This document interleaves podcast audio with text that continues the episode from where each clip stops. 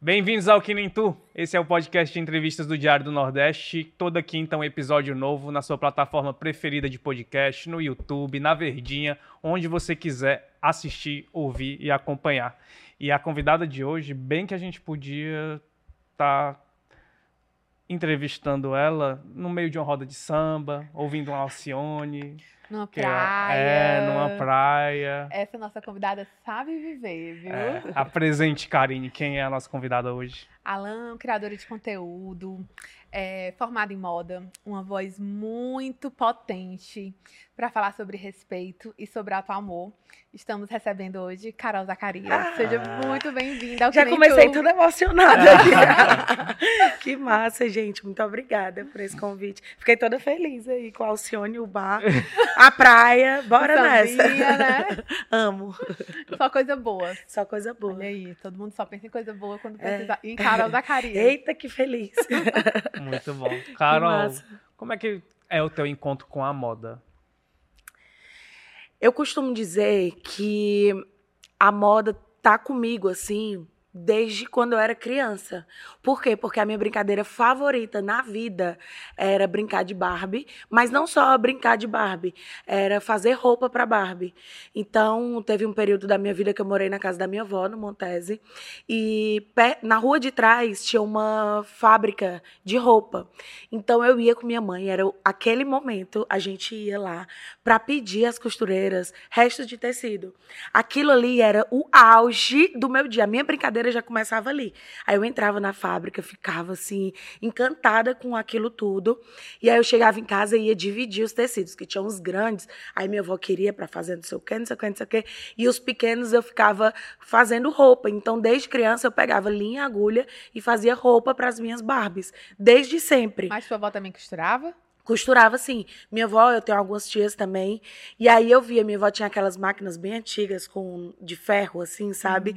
E aí eu ficava brincando, levava minhas barbas para brincar, como se fosse. Criava um mundo ali, um universo. E aí eu não entendia que a moda já estava presente comigo, assim. E aí veio também, eu fui crescendo e essa. Eu fui me, me entendendo como uma pessoa que gosta de revolucionar, de mudar. E fui me entendendo uma pessoa da moda.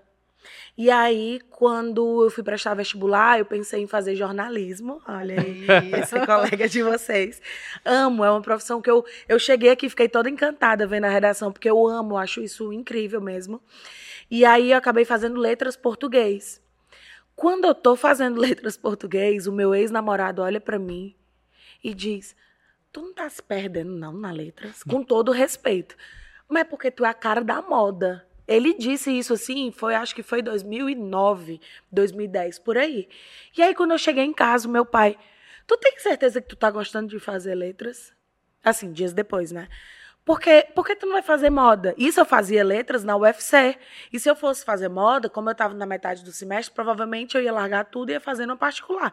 Aí eu olhei para ele, tipo assim, ia tinha acabado de parar de pagar colégio, né? Já ia pagar a faculdade. Aí eu olhei assim para ele.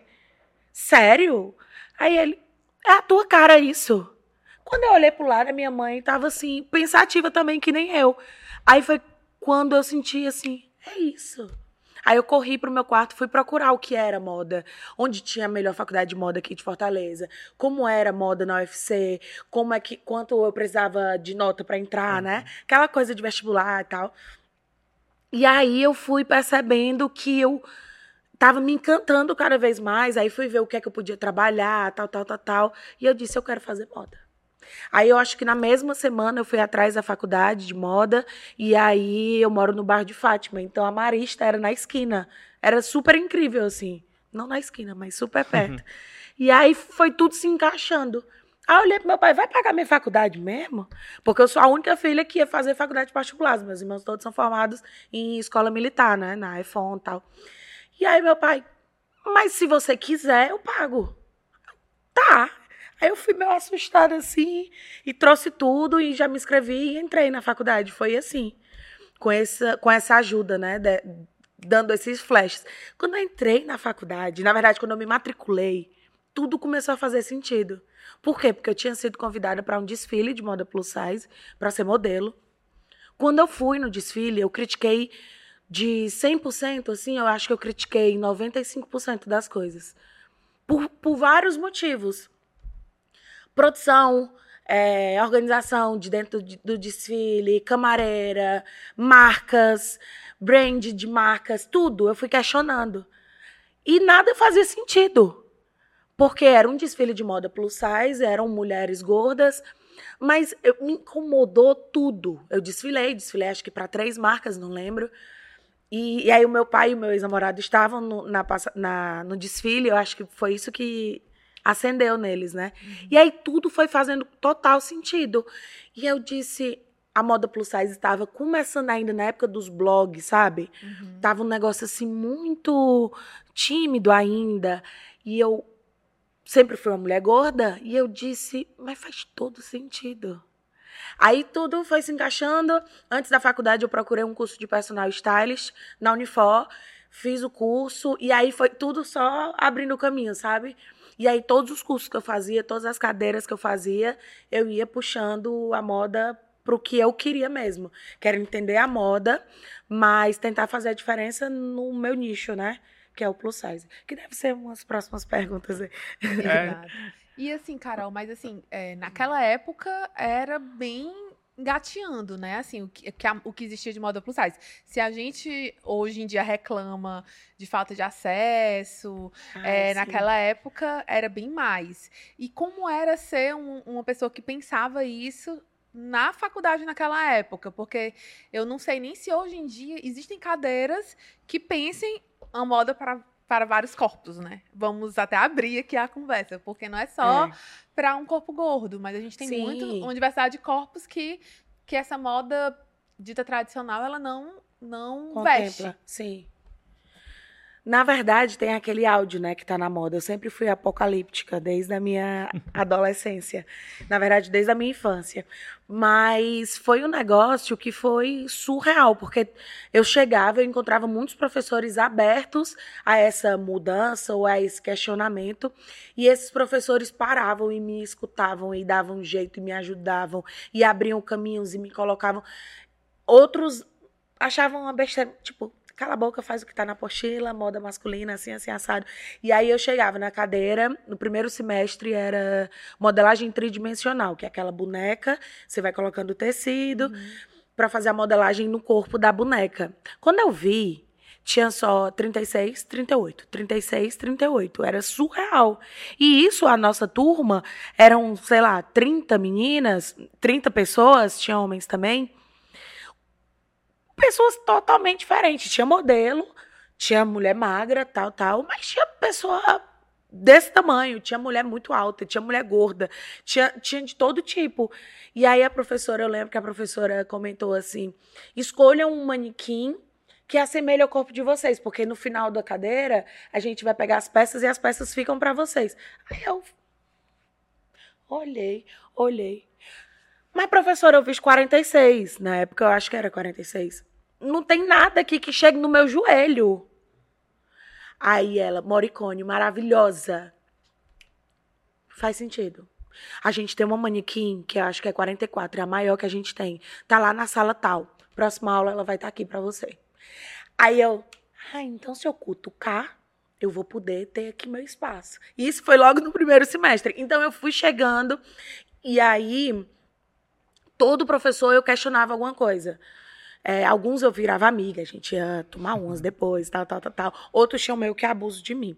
E assim, tudo foi no meu, no, na minha trajetória da moda, né? No que eu fui andando em desfiles, em fora de Fortaleza ou por aqui, que eu fui trazendo a minha ideia ou cutucando, tentando abrir o, o meu espaço, eu fui achando muitos amigos, muitas pessoas incríveis que abriam um caminho para mim, mas também fui achando umas pessoas que olhavam assim, sabe? Eu acho que no, antigamente eu ficava mais presa a isso. Vale, tem gente que não gosta de mim, tem gente que me critica. Mas com o tempo eu fui entendendo que eu acho que o, o, o complicado, o difícil, ele tá ali mesmo para incomodar, sabe? Eu acho que é aquela pedrinha no sapato. E toda vez que eu sinto que eu incomodo alguém, eu digo, Gostei. Acertei, né? Acertei. É isso, porque eu acho que é muito fácil você entrar na faculdade de moda particular, que qualquer pessoa que tenha condições de bancar, você vai conseguir. Você entra, pega uma apostila que já está feita, muitas vezes feita, escrita há 10 anos, quando a gente tinha, sei lá, computador de. de como é aqueles grandes? De tu- tubo. que não tinha celular, que não tinha um acesso a, a, sabe, a coisas mais modernas, a notícias, a tal, tal, tal, a questionamentos e tal. E você fazer o mais do mesmo que já está feito. Sabe? Eu acho que a gente está ali na faculdade não é para aprender aqui o certinho, tal, tal, botar numa caixinha. Eu acho que justamente a faculdade é um lugar para você expandir, né? Para você sair. Então, eu fui muito feliz na minha faculdade, porque foi assim: eu fui encontrando gente incrível, amigos, que, tipo assim, pegavam. Na minha época, eu sou um pouco antiga, mas na minha época, muita gente estudava modelagem com aquelas revistas moldes Sim. que comprava em banca de revista. E aí, eu tinha amigas que passavam na banca e vinham moldes com Fabiana Carla. Hum. Aí comprava e levava pra mim. É, Preta Gil, sabe? As mulheres Sim. que eram ditas gordas ou fora do padrão e que estampavam as revistas. Eu tinha amigas, eu tinha professoras que, que compravam a revista pra mim. Olha, Carol, lembrei de ti. Aí, depois, com o tempo, eu fui entendendo, né? Que eu fui passando e acho que eu fui deixando minha marca, assim. E, mas essa marca eu tento sempre não trazer só pra mim, como se eu fosse, ó, a desbravadora dos sete mares, mas pela causa do que eu acredito, entendeu? Uhum. Eu fui dando, é, de- mesmo dentro da faculdade, eu fui tentando abrir o espaço para moda plus size. É tanto que no meu, no meu último semestre tinha uma, uma- tipo o TCC da gente, né? Eram dois TCCs. Um TCC basicão lá, eu fiz, tal, tal, não podia é, militar muito, não podia mu- mudar muita coisa, mas no outro era pra gente fazer uma coleção completa. Tudo. Ideia, croquis, desenhar, modelagem, trazer a roupa, ter- fazer um mini desfile em sala de aula, tudo, completo. E aí era sorteio. E aí, quando eu fui sorteada, era beachwear. Só isso. Beachwear. Aí tinha uma outra amiga que pegou, moda plus size, eu acho. Aí eu, mas eu não vi o beachwear plus size, sabe? Aí eu cheguei, ei, o meu posso fazer plus size, né? É, Porque dizer. Aí, Carol, acho que não, porque senão ia ter plus size. Aí eu, "Pô, peraí, fui lá na professora. Mulher, eu recebi esse beachwear. Eu amo, amo, amei receber. Mas eu vou fazer tamanho grande, tá? Tô só te avisando. Aí ela, mulher, se eu disser não, tu vai aparecer aqui com a coleção. então faz, que é outra maravilhosa, assim. E aí eu fui e fiz a minha cadeira, é, o meu TCC final, com beachwear, moda tamanho grande, né? Que na época era bem plus size, mas hoje eu tento tirar um pouco o nome plus size, né? Ca- Mas é Carol, eu até acho que eu até já falei isso aqui, porque assim, no jornalismo, né, o jornalismo é uma profissão muito atacada e algumas vezes há jornalistas que vão por um caminho que parece que eles estão na década de 80 e, e erram bastante. E nesses momentos, a, a gente como jornalista se questiona pela área mesmo, se questiona pelo mercado, faz alguns questionamentos.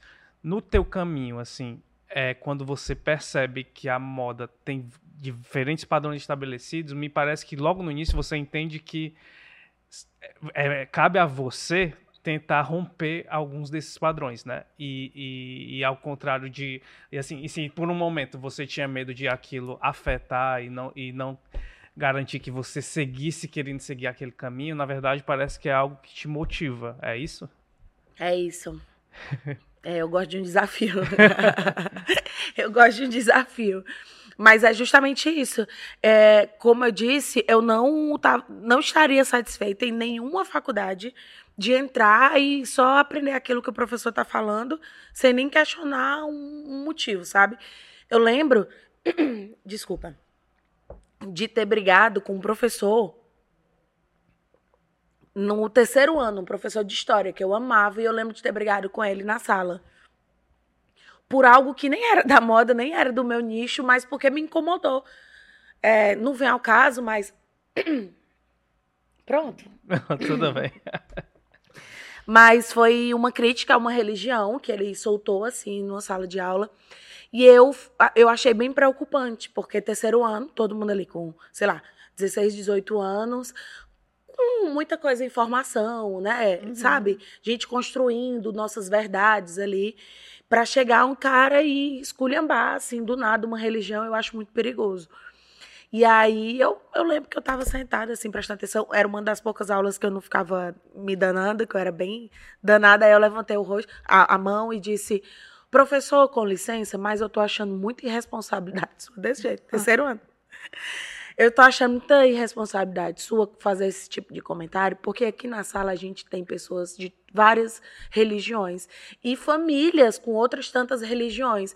Então, tem, eu acho que tem comentários de professor que não cabem dentro de sala de aula. Isso, eu acho que eu tinha o quê? Foi 2007, eu tinha 17 anos.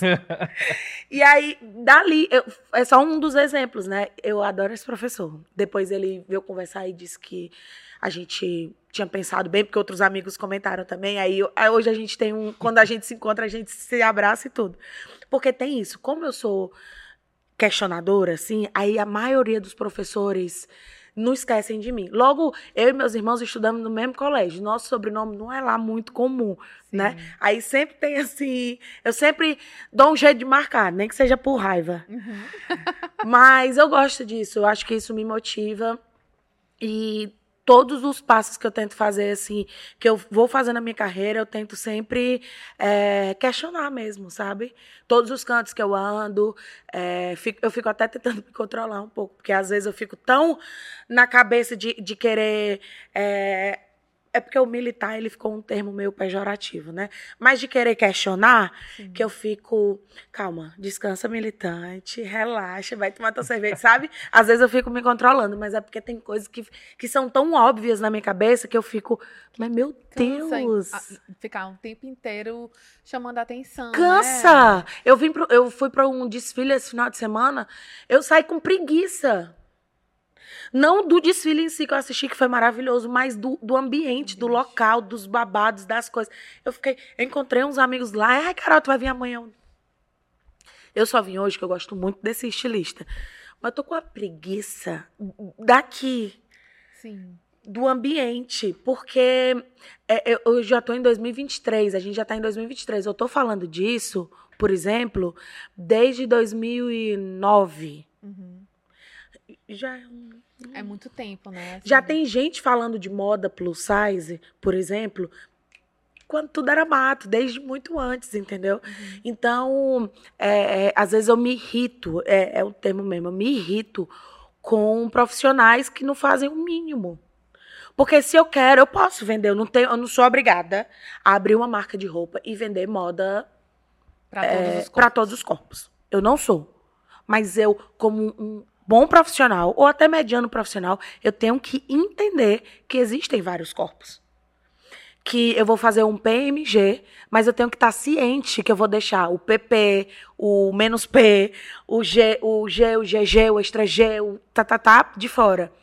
E eu acho que muitos nem ligam para isso, nem tem esse, esse pensamento. E eu acho que é importante ter pelo menos esse pensamento. Porque eu acho De que. quem, você, de quem você escolhe é quem também você tá excluindo. né? Isso, é isso. É exatamente isso, entendeu? Para futuramente eu entender por que, que eu não tô vendendo, por que, que eu não tô lucrando tanto. Valha, minhas peças P estão tudo sobrando. Eu escuto muito isso. Carol, mulher, eu não sei o que é que eu faço. Meus tamanhos P estão tudo parado. Meu G estão vendendo e é porque eu só faço três tamanhos. Tu acabou de falar teu problema e a tua resposta na mesma frase. Entendeu? Então, eu acho que todo profissional, seja a área que for, a gente tem que estar muito ligado não só é, a essas questões, mas também ao mundo. Eu acho que isso é estar ligado no mundo, entendeu? É, Ai, gente, é, é tanta coisa pra gente falar sobre esse assunto que eu fico. Mas essa cadeia evolutiva, assim, você acha, por exemplo, você tá falando disso desde 2009 e hoje você está em 2023. É, nesse tempo pra cá, você vê algum tipo de evolução ou a evolução que acontece ela é muito mínima? É, às vezes eu demoro pra responder essa Enquanto pergunta. tu tá acreditando. É, Aí vem uma, Isso. uma coisa, né? Isso. Domingo, foi domingo? Não, sábado eu acordei e falei isso nos stories. Que houve, rolou uma polêmica aí num desfile, expulsaram uma estilista que foi gordofóbica. E aí, sendo que no mesmo desfile, é, no mesmo evento, tinha desfiles que não tinham mulheres gordas, né? E aí é um, é um mix, porque no mesmo momento eu fico feliz pela possível expulsão, mas aí eu fico triste porque não tinha um estilista, por exemplo, fazendo moda 100% de tamanho grande.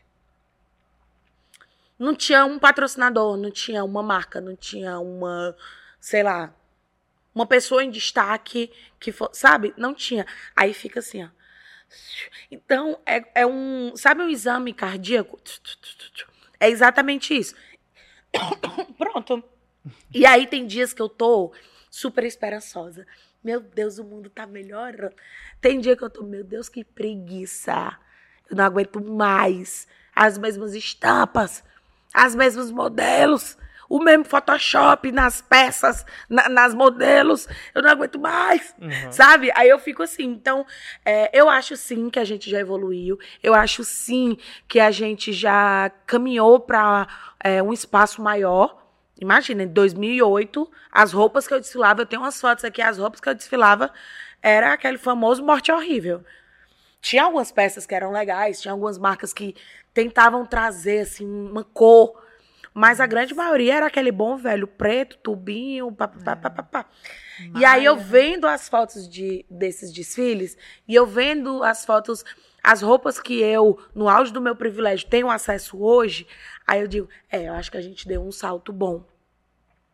Sendo que a gente ainda tem tanto para caminhar, tanto para caminhar, mas é tanto mesmo, que aí eu fico, ai meu Deus do céu, quando é que a gente vai virar essa, essa página? Essa página. Vai chegar pelo menos na metade do, do privilégio de uma pessoa, sabe? E é isso que eu ia te perguntar, Carol, assim, tu chegou a algum momento a pensar assim, meu povo, eu vou eu não quero mais isso aqui, não. Vou, vou fazer outra coisa porque eu tô cansada. Todos Ou... os dias.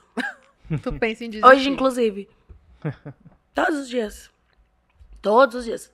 Não, todos os dias não, porque tem dia que eu tô esperançosa, querendo mudar o mundo e acreditando que eu vou mudar o mundo. Mas, vamos lá, pelo menos umas três vezes no mês eu penso. Juro por Deus. É. Penso largar tudo. Vou largar tudo, vou vender minhas artes, sei lá vou fazer alguma coisa. Eu penso muito, porque é, é um eterno enxugar gelo. O meu trabalho é um eterno enxugar gelo, sabe? É como se eu, eu dissesse um básico e aí ainda tem os haters, né? Exato. Tem. Aí, por exemplo, eu digo um básico, por exemplo. Nem todo corpo magro é saudável. E nem todo corpo gordo é doente. Isso é um básico, óbvio. né? Porque senão só ia morrer gente gorda, gente magra ia ser eterno, ia ser imortal, uhum. né? Isso não é, não é óbvio. Ah, minha filha. Aí começa, pá, pá, pá, mas a gente tá falando de saúde, mas a gente tá falando disso, mas hoje você é nova. Eu escuto isso desde meus 10 anos, eu vou fazer 33 daqui a 15 dias. Mas, não sei o que, não sei o que, mas não sei o que, não sei o que. Ai, meu Deus do céu, me dá uma preguiça. Eu tô falando direto em preguiça, mas é porque tem momentos que é preguiça sabe?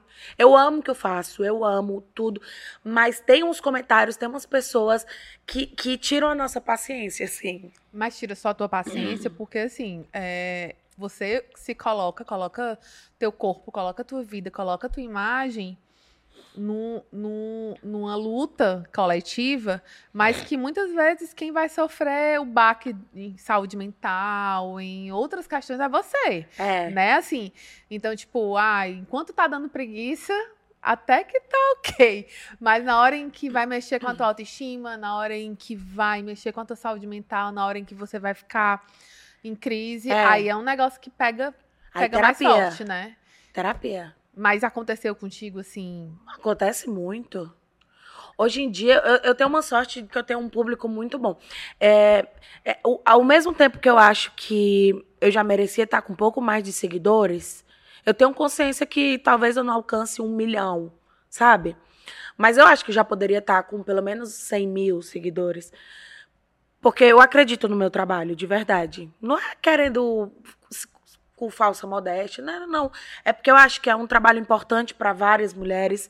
É um trabalho que eu já recebi vários feedbacks positivos de mulheres, de outras mulheres, que conseguiram fazer coisas bestas na vida que, que nunca imaginariam fazer, mas que fizeram por indicação minha, por influência minha.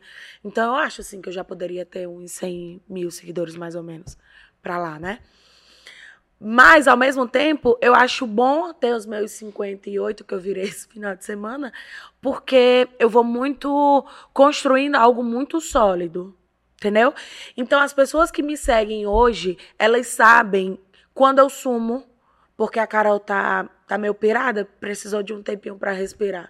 Elas sabem, elas mandam mensagem. Tá pirada, né? Tem problema não. Eu te vi de longe no não sei aonde, vi que tu tá com os teus amigos, tô torcendo, volta logo. Eu tenho seguidora que faz isso Olha aí, comigo. Muito boa, né? É, e aí eu vou construindo um laços, sabe, com tenho várias seguidoras que viraram amigas, que a gente sai e, e conversa quase todo dia, quase toda hora mesmo, assim. Mas aí é, eu acho que é o, o tal do peso da, de estar tá exposta né, na mídia, Sim. como você falou. E aí, quando eu fui cada vez mais me entendendo como uma, uma pessoa minimamente influente, uma pessoa, sei lá, do Instagram, eu fui entendendo que eu não ia conseguir aquilo só. Eu fui criando uma rede de apoio, que são todos meus amigos, que já sabem os meus problemas, vários dos meus problemas.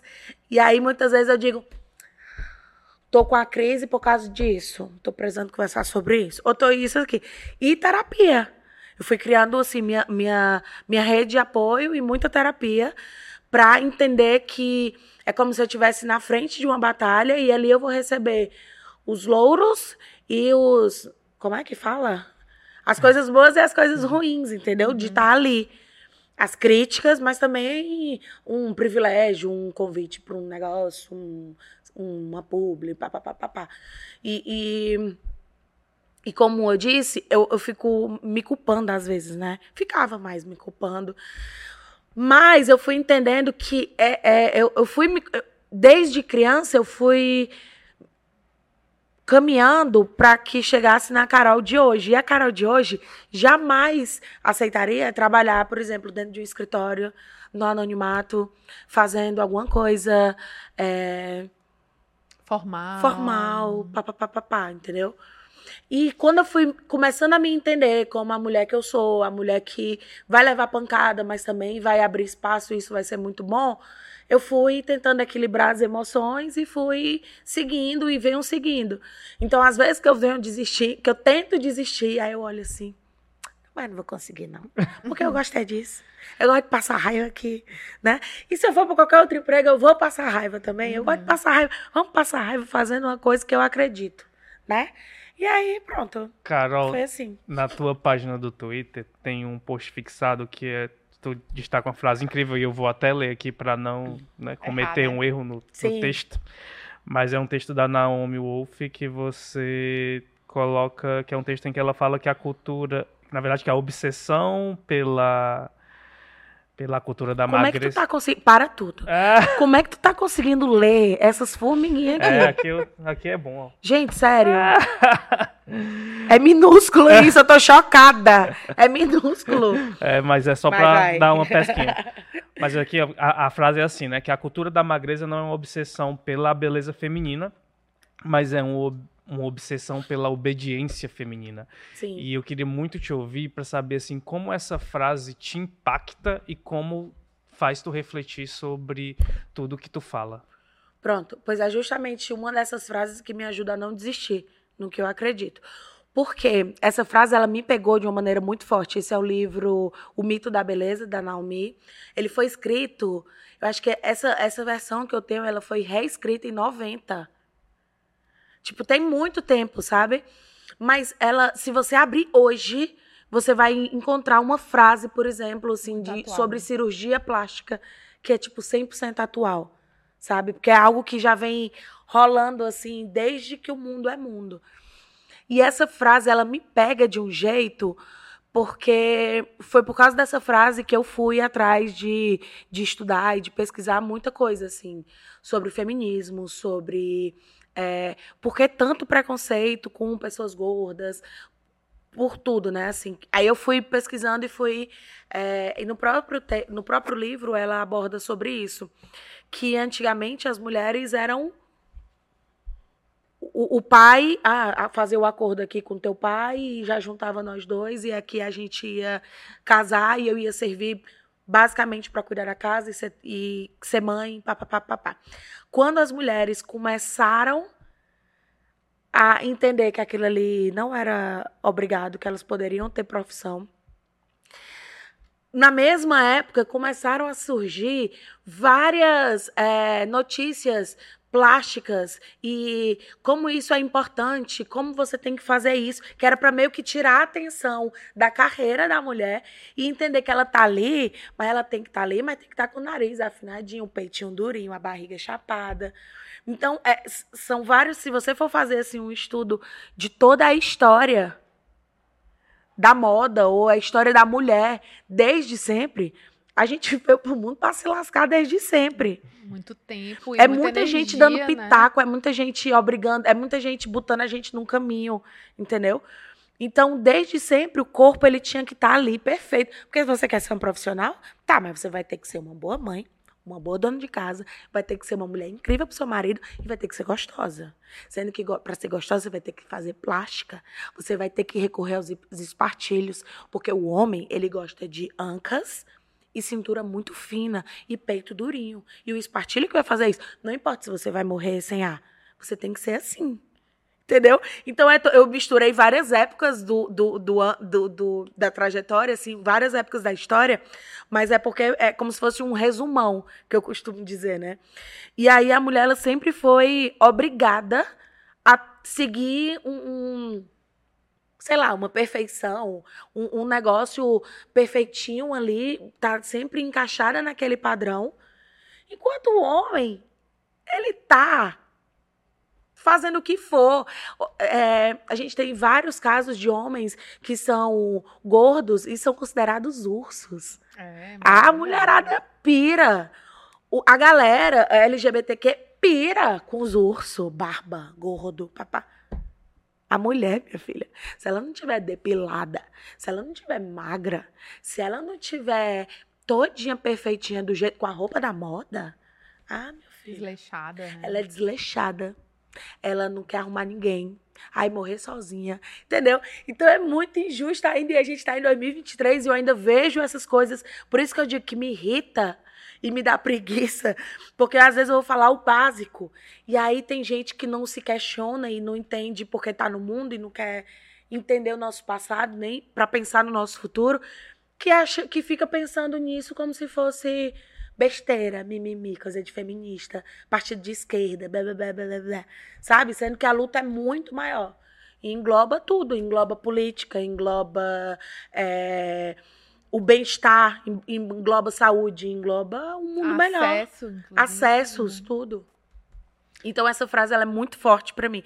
E aí eu coloquei fixada mais para mim, porque toda vez que eu abro meu Twitter, eu vou lá releio, eu digo, é por isso que é isso aqui que eu acredito, entendeu? Uhum. Então é por esse caminho que eu quero seguir. E como foi que você entrou é, como criadora de conteúdo, né? Assim, como é que você você chegou a falar assim, não, eu vou focar aqui porque você tinha muitas possibilidades, né? Inclusive, Sim. né? De trabalho. Inclusive, estagiou Já aqui, né? Foi. Foi. Eu Cara, é assim, é, na verdade eu comecei a entrar na moda oficialmente em 2008, quando eu fui convidada para o desfile que eu falei. E aí, é, na época era o blog, só entregando as idades. Na época era um blog. E aí eu criei um blog com o um apelido que uma grande amiga minha é, apelidou, que é inclusive o nome do meu Twitter até hoje, que é Morena Bem Gordinha que é por causa de uma música, ela fez uma paródia pra mim, aí ficou aquela gato angorá, sabe?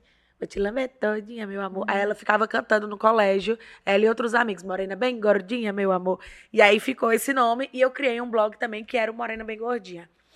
E lá eu trazia fotos de viagem, dicas de viagem, looks, eu ia pra uma loja aqui, aí eu já começava a fazer assim, algumas coisas, é, nada pago, é, mas aí eu começava a fazer aí lançamento de loja, aí eu era convidada como para fazer presença, né? Tal, tal, essas coisas. E aí eu ia compartilhando. Ia compartilhando também no Facebook, trazendo alguns comentários assim que eram compartilháveis porque outras mulheres se entendiam naquele local. E aí foi quando apareceu o Instagram. E na época eu ficava blog e Facebook. E aí uma amiga minha, mulher faz um Instagram, tu fica postando tuas fotos no Facebook, mas o Instagram agora tá mundial. É muito melhor.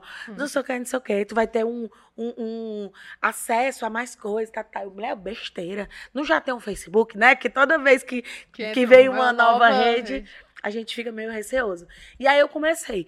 No, no Instagram, eu ficava postando mais fotos. Não me ligava muito em influência, essas coisas. E ficava postando alguns textos, algumas fotos no Facebook. E aí, com o tempo, eu fui conhecendo umas pessoas no Facebook que faziam alguma postagem. Lá no meu Instagram, eu postei, não sei o quê. E aí eu comecei a usar mais. E aí eu fui entendendo mais. Eu fui vendo que as blogueiras estavam indo para lá. E com, eu, foi uma forma assim natural. Eu não disse, ah, a partir de agora eu sou influenciadora, uhum. sabe? Eu fui ganhando seguidor, eu fui. Foi acontecendo. Uhum. E aí teve um boom, um boom muito grande, que foi quando eu dancei com a Anitta no Criança Esperança. Uhum. Teve o Criança Esperança, aí um produtor postou no Facebook e a irmã de uma amiga minha falou: Carol, a tua cara. É, tem que ser mulher gorda, com menos de 30 anos, que saiba dançar, não sei o que, não sei o que. Se inscreve. Aí eu me inscrevi, eu era a única do Ceará. E lá no e-mail é, tinha que eu tinha sido pré-aprovada, aprovada para a seleção, mas que eles não iam pagar nada, não sei o que, não sei o que. E aí, ali, eu disse, mas eu vou, porque é na Globo. E eu vou conhecer gente, e eu acho que pode dar um empurrão. Uhum. Lisa, Lisa, Lisa, batendo. Liguei pro meu pai e disse: pai, apareceu uma oportunidade. E eu acho que eu devo ir. Eu tô sentindo que eu devo ir. E era perto do meu aniversário. Eu faço aniversário agora em junho. Aí era perto do meu aniversário. Eu disse: me dá de presente, aniversário, a passagem. Eu tenho um tia que mora lá no Rio. Me dá de presente, que o resto eu resolvo. Aí ele comprou a passagem num dia, no outro dia eu tava no Rio já. Foi, foi bem rápido assim. Aí cheguei no Rio, fiz a seleção lá no Projac, passei e aí eram oito mulheres gordas dançando. A gente passou duas semanas ensaiando e fomos dançar com a Anitta. E aí lá eu, eu, foi, acho que foi quando deu um clique, assim. Antes eu já fazia algumas postagens, mas lá foi quando deu um clique porque eu estava dentro do Projac, nos estúdios Globo, olhando tudo acontecendo, todos os famosos, todo mundo. Eu disse: eu acho que se eu vier para cá, se eu tiver meu espaço aqui, eu vou alcançar mais mulheres. Eu vou ter mais gente falando, é, levando o, o que eu falo para mais gente. Eu acho que é isso aqui mesmo o caminho. Aí fiz, dancei. Aí lá a Anitta postou a gente. O Lázaro Ramos postou uma foto minha no feed dele. É, uma, uma selfie, né? Nossa. E ali eu fui, eu dei um boom assim no número de seguidores. Aí eu disse, ah, então é isso mesmo. É isso mesmo. E aí ali eu fui começando a me entender como tu entendeu o tamanho... uma possível influenciadora. Uhum. Ali eu fui entendendo o caminho eu ainda não me considerava uma influenciadora. Entendeu? Ali eu fui entendendo que era ali, por ali, uhum. aquele caminho ali. E aí tudo foi fluindo, porque depois disso, é, a gente foi convidado para o programa da Sabrina Sato, a gente foi para o Silvio Santos, a gente foi. E, e, quando eu ia, aí eu compartilhava como era, como era estar com as meninas no Rio de Janeiro. Aí tinha marca que patrocinava a gente em questão de roupa. Aí eu mostrava a marca. Uhum. Aí começavam as perguntas, aí começava, tu tem desconto? Pá, pá, pá, pá, pá, pá. E ali foi crescendo. Eu acho que o, o start foi no, no Dançando com a Anitta. Mas eu acho que demorou mais um pouco para eu me entender como influenciadora mesmo. É tanto que eu acho que eu me entendi como influenciadora mesmo na pandemia. Só na pandemia, depois de tanto De 2016, tempo. acho que foi só em 2020 que eu entendi que aquilo é a minha profissão mesmo. Mas, mas Carol, tu acha que esse tempo todo foi porque você não achava que era ou porque sendo uma mulher gorda e uma mulher nordestina, você teria que demorar mais tempo para que as pessoas te olhassem como uma influência? Pronto, minha resposta é essa. é exatamente isso. Aí vinha um medo. Porque eu vou viver disso. Mas eu, eu moro no Ceará. Eu sou uma mulher gorda. Eu não, eu não tenho bolsa de marca. E nem me ligo em ter bolsa de marca, sabe? Eu não sou o que elas são. Será que vai dar certo? Uhum. Mas será? E aí, na pandemia, eu fui vendo várias marcas chegando. Ai, Carol, eu sou daqui do Rio de Janeiro, acho massa o jeito que tu fala, papapá. Na época eu nem tinha iPhone. Porque eu achava que iPhone era coisa mesmo de profissional. Eu for um dia, eu faço esse investimento, sabe? Eu, eu não era, tô dizendo. Aí na pandemia foi que deu. Não, eu acho que eu vou. Vou demorar mais, vou engatinhar aqui para crescer, vou fazer, mas eu vou fazer meu trabalho aqui honestozinho e vou chegar lá um dia, sabe? Foi Uhum. desse jeito. E vem sendo desse jeito. Uhum. Até hoje. O, o medo é antigo, Uhum. mas é super atual. Esse medo ainda existe. Até hoje eu ainda fico me questionando. Até hoje, ainda no meu Twitter, eu falo, eu comento que é, por ser uma mulher gorda, por ser uma mulher nordestina, eu tenho que ser dez vezes mais competente para chegar na metade de alguma. Sabe? De um outro- de ser outra, vista, né? assim. Uhum. É. Aí, mas aí a- a- volta a questão do exame cardíaco, assim. Porque no mesmo tempo que tem esse. É, é um pessimismo realista, tá? Sim. É é uma coisa triste, mas é real. Uhum. É, acontece, eu passo por isso sempre. Mas, ao mesmo tempo, é, como eu confio muito no meu trabalho e não vou me dobrar para qualquer coisa, assim, ao mesmo tempo que eu penso isso, como é difícil, eu abro, abro e várias marcas chegaram já para mim. Marcas grandes. Uhum. Marcas grandes mesmo. Chegaram já para mim dizendo quanto você cobra para fazer esse tipo de trabalho. E eu olho, esse tanto. Pois a gente quer. Eu digo, quê? Sério? Vale, então eu sou blogueira mesmo. então, até hoje, eu, eu, eu sou, eu, eu costumo dizer que eu sou bem emocionada. E aí, hoje, quando eu fecho o publi, eu fico. "Hum, Fechei. Olha, não é que eu sou boa, não é que eu tenho voz, né? Aí eu fico toda felizinha, assim. Porque, além de ser uma mulher gorda, uma mulher nordestina, eu sou uma pequena influenciadora. Eu tenho 58 mil seguidores, Uhum. sabe? É, embora eu ache que meu conteúdo, a minha causa seja grande, mas eu ainda sou pequena. Imagina, o pessoal tem um milhão de seguidores, 10 milhões. O pessoal que é, tipo, da, do meu nicho tem 600 mil, 800 mil, 500 mil. Aí chega uma doidinha lá de Fortaleza com 58 mil, cobrando mais caro do que uma galera do Sudeste e o povo ainda fecha. Pô, tá aí. Acho que eu gostei disso. Aí eu fui, né? Enfim. E Carol, quando você decide ir para São Paulo, é numa tentativa de crescer mais como influenciadora? Isso.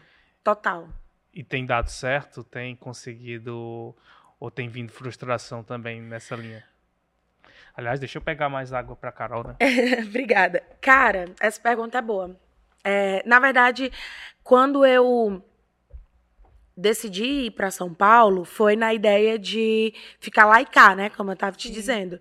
É, aqui eu tenho uma casa própria, lá eu ia ter que ir para um aluguel, tal, tal. E a minha ideia sempre foi estar dividida entre Fortaleza, Rio de Janeiro e São Paulo.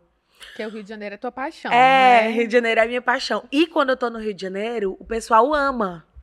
O engajamento vai lá pra cima, porque o pessoal diz: Carol, tu é a cara do Rio de Janeiro. É a cearense mais carioca que eu já vi, não sei o quê. Com todo amor ao meu, todo amor e respeito ao meu Ceará. Mas eu sou muito apaixonada pelo Rio de Janeiro.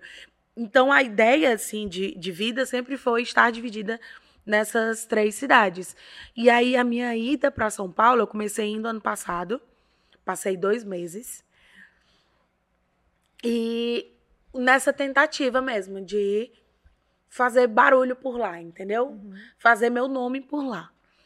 Foi um pouco frustrante nesses primeiros meses, porque imagina, você morar 32 anos numa cidade com a temperatura, com um tipo de gente, porque a gente que é cearense, a gente sabe. Quando a gente vai pro Sudeste, a gente sente a diferença.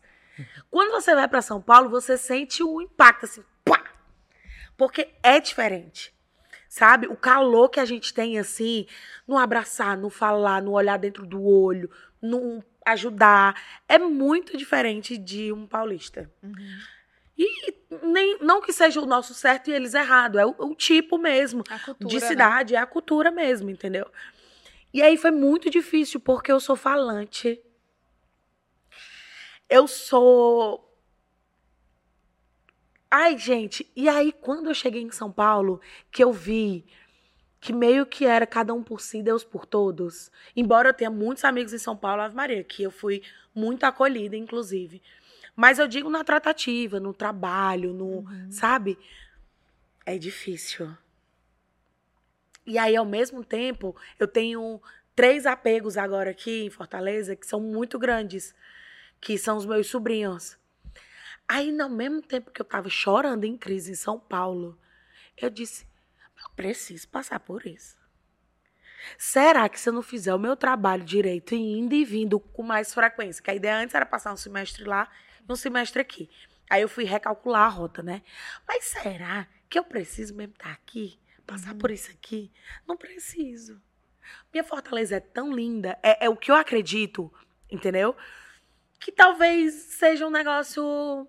Sabe, aí eu, eu dei uma pausa, assim. Então foi bem frustrante, porque eu fui com muita expectativa, fui. Nem todas foram frustradas, porque eu tenho muitos amigos influenciadores que me colocaram em várias boas, me deram muitas dicas incríveis, mas eu fiquei pensativa assim na vida, né? Será que vale a pena sofrer? Que eu sofri de estar longe dos meus sobrinhos assim. Será que vale a pena eu sofrer em outro estado? Gastar os tubos com aluguel, porque é diferente até isso. O aluguel é surreal. Muito caro. Você aluga um cativeiro por 4 mil reais, assim, minúsculo. E eu com apartamento próprio aqui. Aí eu fiquei. Será que vale a pena?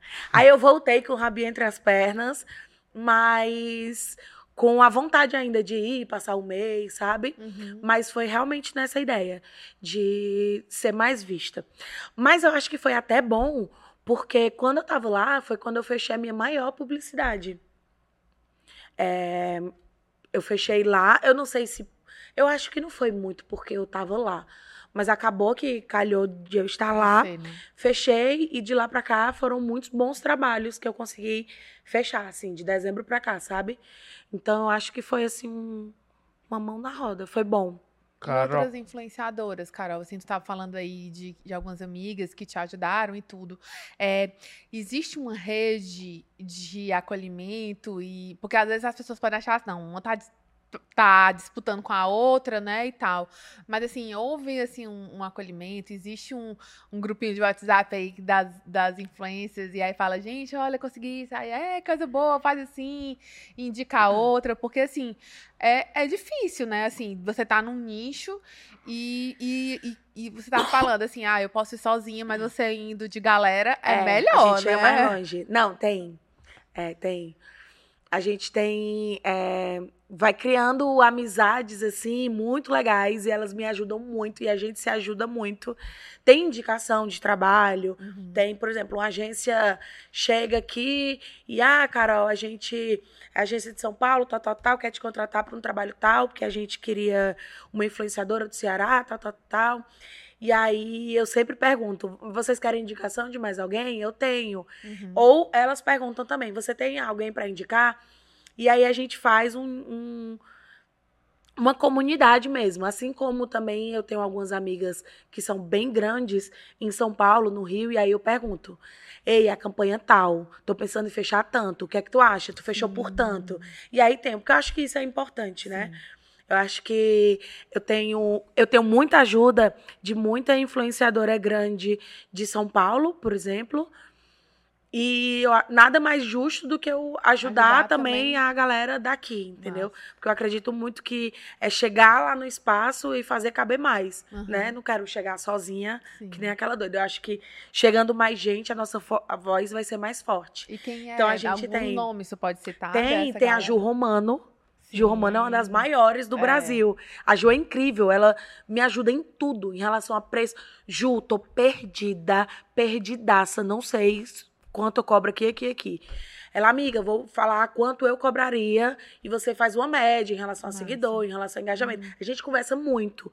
Várias dicas, assim, a Ju me passa várias coisas. é, de- em relação a tudo, assim, a tratativa, a muita coisa, aplicativo, a edição, tudo, a gente se ajuda muito. A Ju é incrível.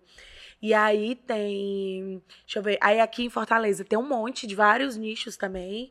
É, tem a Vitória, do Glambai. Tem a Line Kinderé, que eu amo. A própria Pabili, que é da nutrição, mas a gente troca muita figurinha. Uhum. É, sei lá. Tem Luiz Vitor Torres, que a gente conversa muito. O Luiz Vitor fez essa parada de São Paulo, Fortaleza, e me ajudou pra caramba, me deu várias dicas. E a gente tem uma troca muito massa. Tem, eu tô tentando puxar a sardinha do, nosso, do Nordeste, assim. Mas. Deixa eu ver, quem mais? Tem a Flávia Durante, que ela é de São Paulo. E ela é criadora da maior feira plus size da América Latina, que é o Pop, Pop Plus. né? E aí a Flávia, o Pop Plus é uma feira que acontece quatro vezes ao ano na Avenida Paulista. É, Nesse- nesses últimos estão sendo na Avenida Paulista, mas acho que já foi em outro lugar. Enfim, é, e aí é uma feira com mais de 80 marcas do Brasil todo que vendem moda tamanho grande. Tipo, a menor roupa que tu encontra lá é 44, 46. Tu encontra roupa homem, tamanho 70, mulheres, tamanho 75. E roupa linda, né? E tudo, na verdade, E né? tudo. Acessório pra dedo. A gente pensa que não, mas esse, esse negócio é tão grande. Porque, por exemplo, dedo. Tem gente que às vezes é magra, mas tem a mão gordinha, tal, tal, tal. E lá tem é, loja que faz acessório tamanho grande. Tem gente que usa pé 48 e não consegue nada. Lá tem uma marca que faz pé pra pé grande. Pé gordo, pé Olha, grande, é. tudo. É aquele incrível. De, de, de drag, né? É. Assim, você vai pra uma loja e só. E lá é massa, porque lá eu já filmei algumas vezes. Eu sempre faço questão de ir pra essa feira, é muito legal. E aí lá tem é, rasteirinha, coisa assim, bem delicada. É muito massa, é muito incrível. E aí roupas de todo tipo, né? Lingerie, lingerie sexy, lingerie é, de algodão, basicona, grandona, é, roupa de festa. Ai, tem tudo. É incrível, eu fico louca lá. Eu amo. Carol, é, você inspira muitas mulheres, né, com o teu trabalho nas redes sociais, assim. E eu imagino que, vez ou outra, algumas devem mandar alguns depoimentos pra você, manda. de como alguma fala sua e algum posicionamento seu impactou a vida delas. Tem alguma história, assim, que você lembra, que você conta, que, que, te, que mais te é, mexeu contigo? Tem. Ai, tem. Tem várias, inclusive. E eu costumo dizer que esse é o meu melhor pagamento. Porque é incrível, eu choro. Eu, eu boto print, eu printo e mando no grupo da família e mando nas minhas amigas. Eu digo, olha, é isso aqui, eu tô trabalhando pra isso aqui. Isso aqui é o melhor. Eu fico emocionada toda vez que eu paro, que eu paro pra pensar nisso. Porque é incrível. Uma das que mais chamou minha atenção, eu acho que foi 2018, 17 ou 19 por ali. E aí eu fui, tava no Centro Fashion, que eu tenho um, um quadro que eu vou, faço achadinhos para tamanho grande em, em vários lugares, né? E aí no Centro Fashion é bem famoso, porque por ser um shopping mais popular e tal. E aí eu fui, eu acho que era um sábado, não lembro, acho que era um sábado. Eu tava lá, a loja lotada, e eu cheguei nessa loja e veio uma senhora, uma mulher, seus, sei lá, 40 e pouco, 50 e pouquinho, com o esposo, um senhor alto, assim, um homem também de seus 40, 50 anos, alto, e uma menina. Aí eles chegaram perto de mim, ela olhou pra mim, começou a chorar e pediu um abraço. O marido dela se emocionou e a filha dela ficou rindo. Aí eu abracei com toda a força que eu podia, achei a coisa mais linda do mundo, sem saber o que era. Fui abraçando, abraçando. Aí ela, a gente mora depois do Eusébio, se eu não me engano. Eu nunca esqueci essa história. E eu lembro do Instagram dela até hoje. É, a gente teve que pegar quatro meios de transporte para chegar aqui, porque a gente não tem carro. E eu queria, eu sabia que tu ia estar aqui nessa loja hoje, e eu queria muito te ver, te abraçar e te agradecer, porque depois que eu te conheci, foi que eu tive coragem de viver a minha vida e de vestir um maiô e ir para uma praia com minha filha. Foi a primeira vez que minha filha foi para a praia. Porque eu tive coragem. Mulher, quando ela disse isso, aí o dono da loja, as vendedores, são todos meus amigos até hoje. Ele, não, Carol, não. Aí eu não. Olha, eu fico arrepiada toda vez que eu conto essa história. Eu não acreditei. O marido dela disse: ou eu vinha ou me separava. Porque ela, desde ontem, ela separou a roupa para ver a Carol Zacarias. Eu, meu Deus do céu! E, Carol, eu acho que o teu trabalho, ele é muito nisso, né? Porque, assim, às vezes, por um corpo magro, ele não entende que há espaços em que o corpo gordo, ele não é acolhido. E muitas vezes, a, as, e é isso que, que faz, eu acho, que as, as pessoas não compreenderem por que, que a gordofobia é um problema, por que, que a gordofobia mata. É, quais são esses espaços assim que você acredita em que é, as, as pessoas precisam ser alertadas em relação à gordofobia? Seja no consultório médico, seja no, num padrão estabelecido dentro de uma, uma praia, essa, é, essa é uma discussão gigante, porque eu acho que completamente todos os espaços deveriam entender que a gordofobia ela existe e tentar fazer a sua parte para combater. Desde uma faculdade de moda, fazer uma cadeira sobre isso ou trazendo isso, isso é importante. E não só importante emocionalmente, isso é importante comercialmente. Economicamente. Né? Economicamente. Né? é um nicho de mais da metade da população que está acima do peso e que não tem o que vestir. Então, economicamente, isso é importante. Quando a gente fala é, sobre, sobre a importância do, do, combate à gordofobia, muita gente pensa que, que é para, sei lá, Ai, olha ali, vamos valorizar aquela menina ali, porque ela é gorda. Não é aquilo ali, sabe? É, é muito gigante. Eu, eu, sempre comento com algumas amigas que, algumas amigas médicas, que isso é importante combater, é, conversar dentro de uma universidade de medicina. Total. Porque a tratativa ali do médico com o paciente gordo, se ela não for de, de um de uma delicadeza, de uma humanidade, que é o que os médicos pregam no juramento, que é o que os médicos pregam ao, sei lá, que é para ser de cuidado. Que é né? para ser de cuidado. Se não tiver ali um, um, uma postura ética, humana, minimamente, ele vai acabar com aquela pessoa em vários aspectos. E isso eu tenho também conversas com amigas. Porque, por exemplo, se eu chego num local, já aconteceu comigo. Carol, cheguei numa, numa, dermatologista e aí quando eu, sempre que eu vou pro médico, eu vou listando as coisas que é para não esquecer, né? E aí eu abri minha listinha e fui listando tudo, tal, tal, tal. E tudo na minha lista era por causa do meu sobrepeso, era porque eu estava gorda. Tudo. Tudo, eu vou exemplificar. É, na minha lista, eu lembro, faz muito tempo isso. Mas ela me acompanhava há muito tempo, era dermatologista da minha família toda. E aí é, surgiu um furúnculo na minha coxa. E a cicatrização não estava muito boa. Aí ela falou que era porque tinha saído muita gordura, porque o furúnculo aqui, olha o tanto de gordura que eu tinha na perna. Então aquilo ali. Tá. Aí depois eu fui falar que é, uma vez eu dormi na casa de um então namorado e senti um, um, negócio picando aqui a, do lado do joelho. Essa história é, é, real. E aí eu não sabia o que era. Sabe quando você acorda no susto? Eu acordei batendo assim e vi um negócio voando. Vi que era algum mosquito, vi que era algum corpo estranho.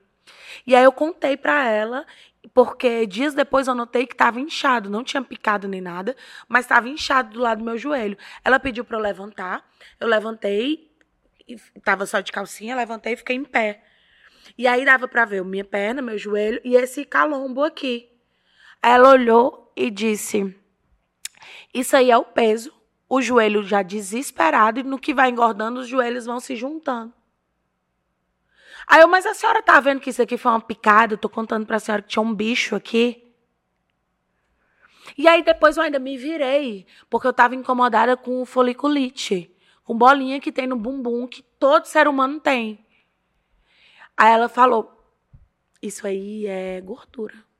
O seu peso, ela vai ter que sair. Mulher, tudo era da gordura. Eu ia sair dali, pronto, eu vou, vou. Tá tudo dando errado.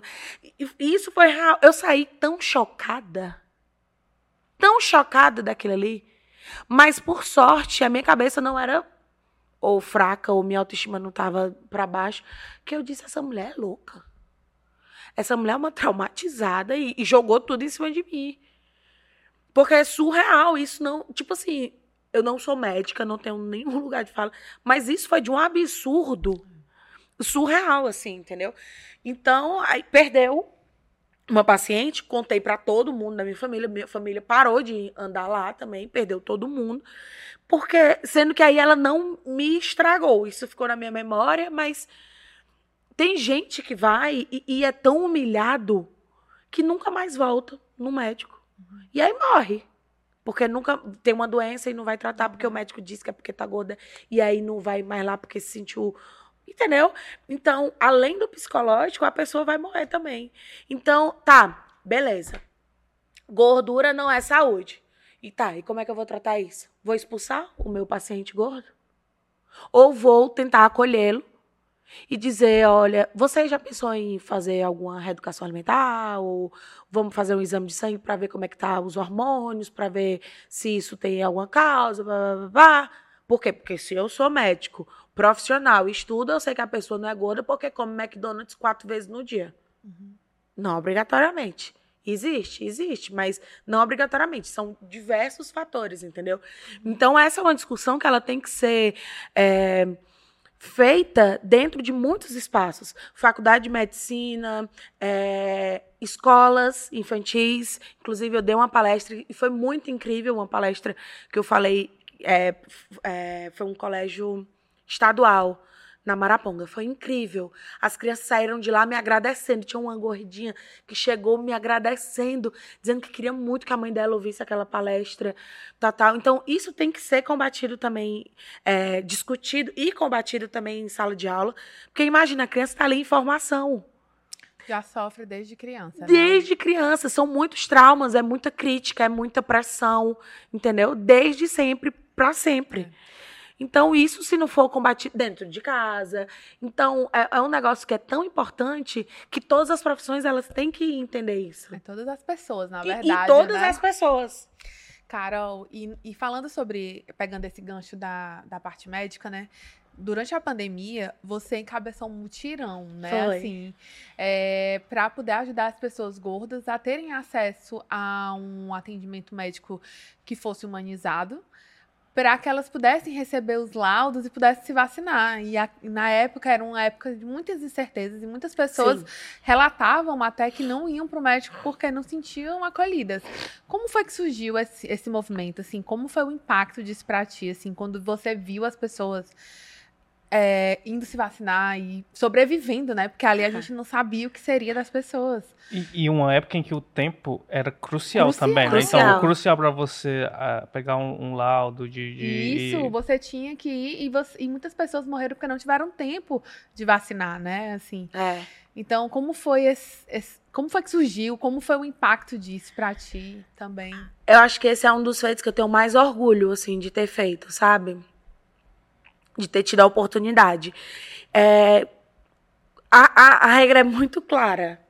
Se a OMS soltou que existe um grupo de comorbidade de pessoas A, B, C, D que tem a prioridade naquela vacina por motivos como era como é ainda muito novo tudo isso, uhum. a gente não sabe como vai ser o futuro 50 anos, ainda vai ter alguma coisa uhum. para se remoer de, de, dessa pandemia, desse Covid. Então é tudo muito novo. Mas a gente tem um público A, B, C, D e E que precisa de priorizar. Porque a gente precisa disso, o mais rápido possível. Ok, a OMS que falou. Fui eu não. Nenhuma blogueira não, foi a OMS. Aí a galera ia ler a lista. Aí tinha obesidade, eu não gosto desse termo, mas está lá na OMS. Segundo a OMS, eu sou obesa. Então, eu vou atrás do meu direito, não é? Uhum. E aí, liguei pra minha cunhada, que é médica, que me acompanha e tudo. Eu disse: preciso de um laudo, porque eu vou me vacinar. Aí ela, tá bom, eu já tenho aqui, vou deixar preenchido no teu nome, que eu tô de saída agora. Fácil assim. Ela mora pertinho de mim, eu fui lá, peguei e fui me vacinar. Super feliz. Postei foto, vacinada. Ainda consegui uma amiga minha que tinha sido atendida pela minha cunhada já. Minha cunhada fez o laudo para ela, fomos juntas, tiramos foto. Foi meio que um alívio, né? Quando a gente tomou a primeira dose, foi meio louco, assim, aquela sensação. E eu muito feliz. E aí postei. Começou a chegar uma enxurrada de gente. Como tu conseguiu atestado? Caramba, Carol, eu tô desesperada. Não consigo atestado nem para mim, nem pro meu pai. E meu pai é assim, assado, e eu preciso muito, papapá. E chegando muito, foi muita gente comentando. Muita, muita, muita, muito. Como tu conseguiu? Como tu conseguiu provar? Como tu conseguiu não sei o que, não sei o que. E aí, junto com isso, chegava também alguns outros comentários. Carol, eu fui no posto do meu bairro e quando eu cheguei lá, a enfermeira riu da minha cara. Porque eu pedi um atestado dizendo que eu era gorda. Tipo assim, foi uma falta de informação. Generalizada. Né? Generalizada. Aí eu disse, mas eu tô com a informação, eu sei o que é que a gente tem que fazer, só não sou médica. Peraí. Liguei para amigo meu que é cunhado do meu irmão, o irmão dessa médica que me deu atestado. Renato, é o seguinte, tá acontecendo isso, isso, isso. Me dá uma luz que eu vou soltar aqui um conteúdo dizendo o que, é que as pessoas têm que fazer. Aí ele, Carol, não tem o que fazer. A falta de informação está generalizada, a gente não tem nenhum poder supremo lá em cima mandando é, obedecer a, a Organização Mundial da Saúde ou entendeu? A gente não tem um bom exemplo aqui no país, então tá tudo a Deus dará, cada um fazendo a sua gestão de acordo com o que quer. Foi meio que isso também, né? Na pandemia, uhum. cada um tinha ali, alguns seguiam a regra, mas depois foi cada um. E aí não tem muito o que fazer. É bater boca ou ir tentando um outro médico que saiba que isso é certo que tem que fazer. É o Renato, mas isso não é certo, não. Porque se a OMS diz que é urgente, que a gente tem que vacinar o mais rápido possível, é de suma importância que, pelo menos essa comorbidade, na semana dela, vá todo mundo correr. Isso é uma campanha muito séria de vacinação. Uhum. Aí ele trabalhava no interior, em Morada Nova. Aí ele disse: Estou chegando em Fortaleza quinta-feira, é, quarta-feira à noite. Estou disponível quinta-feira e faça o que você quiser e conte comigo. Ele disse desse jeito. Aí deu estralo. Liguei para amiga minha. É, vou precisar de um lugar, porque eu vou fazer um mutirão. Isso no dia. Foi assim, eu desliguei com o Renato, liguei. Vou precisar de um lugar, porque eu vou fazer um mutirão. Vou chamar várias pessoas gordas para fila e vou atrás de médico, nutricionista. Vou levar uma balança, uma fita métrica, sei lá o que, o que eles vão precisar.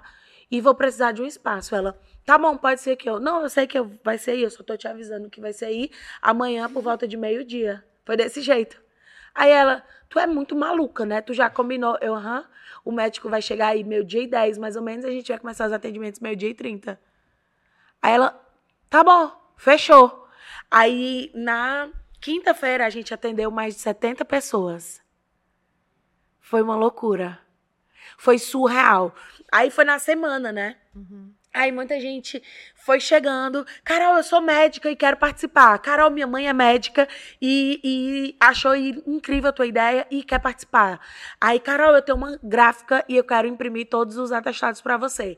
Aí, minha prima, tô no trabalho imprimindo 50 atestados para tu. Foi uma. Meu salário não parava, foi tudo dando certo. Aí, Carol, eu tenho uma empresa de segurança e quero ajudar vocês para botar segurança na esquina. Aí Carol, vou. É, vai ter também outro dia, porque eu trabalho, não vou poder. Foi uma, criando uma comunidade incrível. TV me ligando, inclusive Dona Verdes Mares me ligou. é, e aí foi todo mundo. Foi um. Eu não esperava isso, foi algo que eu não esperava total. E aí eu fiz. Isso foi na quinta, que a gente atendeu setenta e poucas pessoas. E aí, no sábado, a gente atendeu duzentas e poucas pessoas. Ali, quase 300 pessoas. Foi, né? foi incrível, incrível, incrível, incrível. Eu tive apoio de muita gente e foi muito massa porque tinha gente chorando. Saía de lá com laudo chorando, agradecendo Carol, não tô acreditando nisso. Aí o pessoal ia vacinar e me marcava, obrigada, Carol. E, e foi mais legal porque rendeu outros mutirões. Teve uma galera que fez isso no Rio de Janeiro. Sim, teve, teve a Mac Nóbrega, conhece? Sim, Mac Nóbrega fez isso em São Paulo. A ideia foi correndo o Brasil afora e muita gente foi fazendo. Em Natal teve também.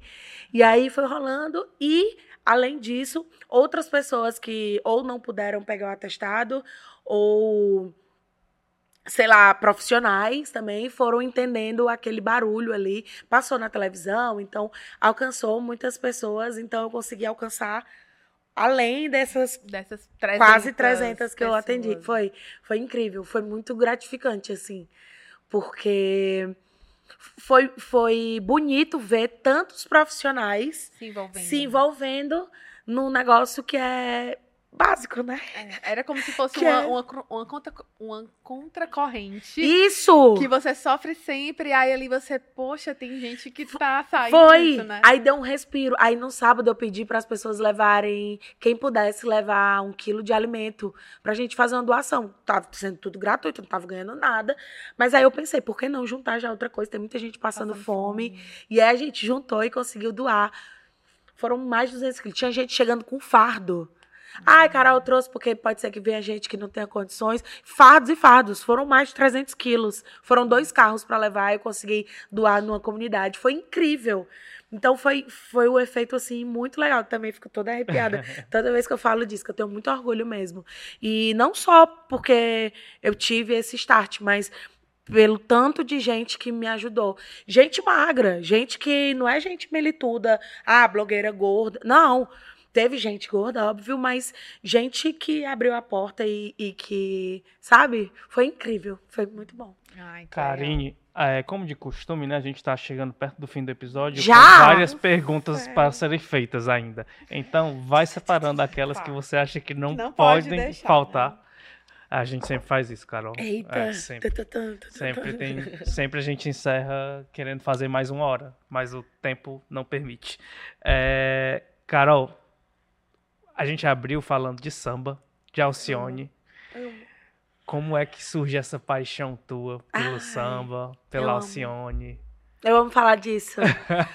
Vocês vão sair daqui só de noite, que eu amo falar disso.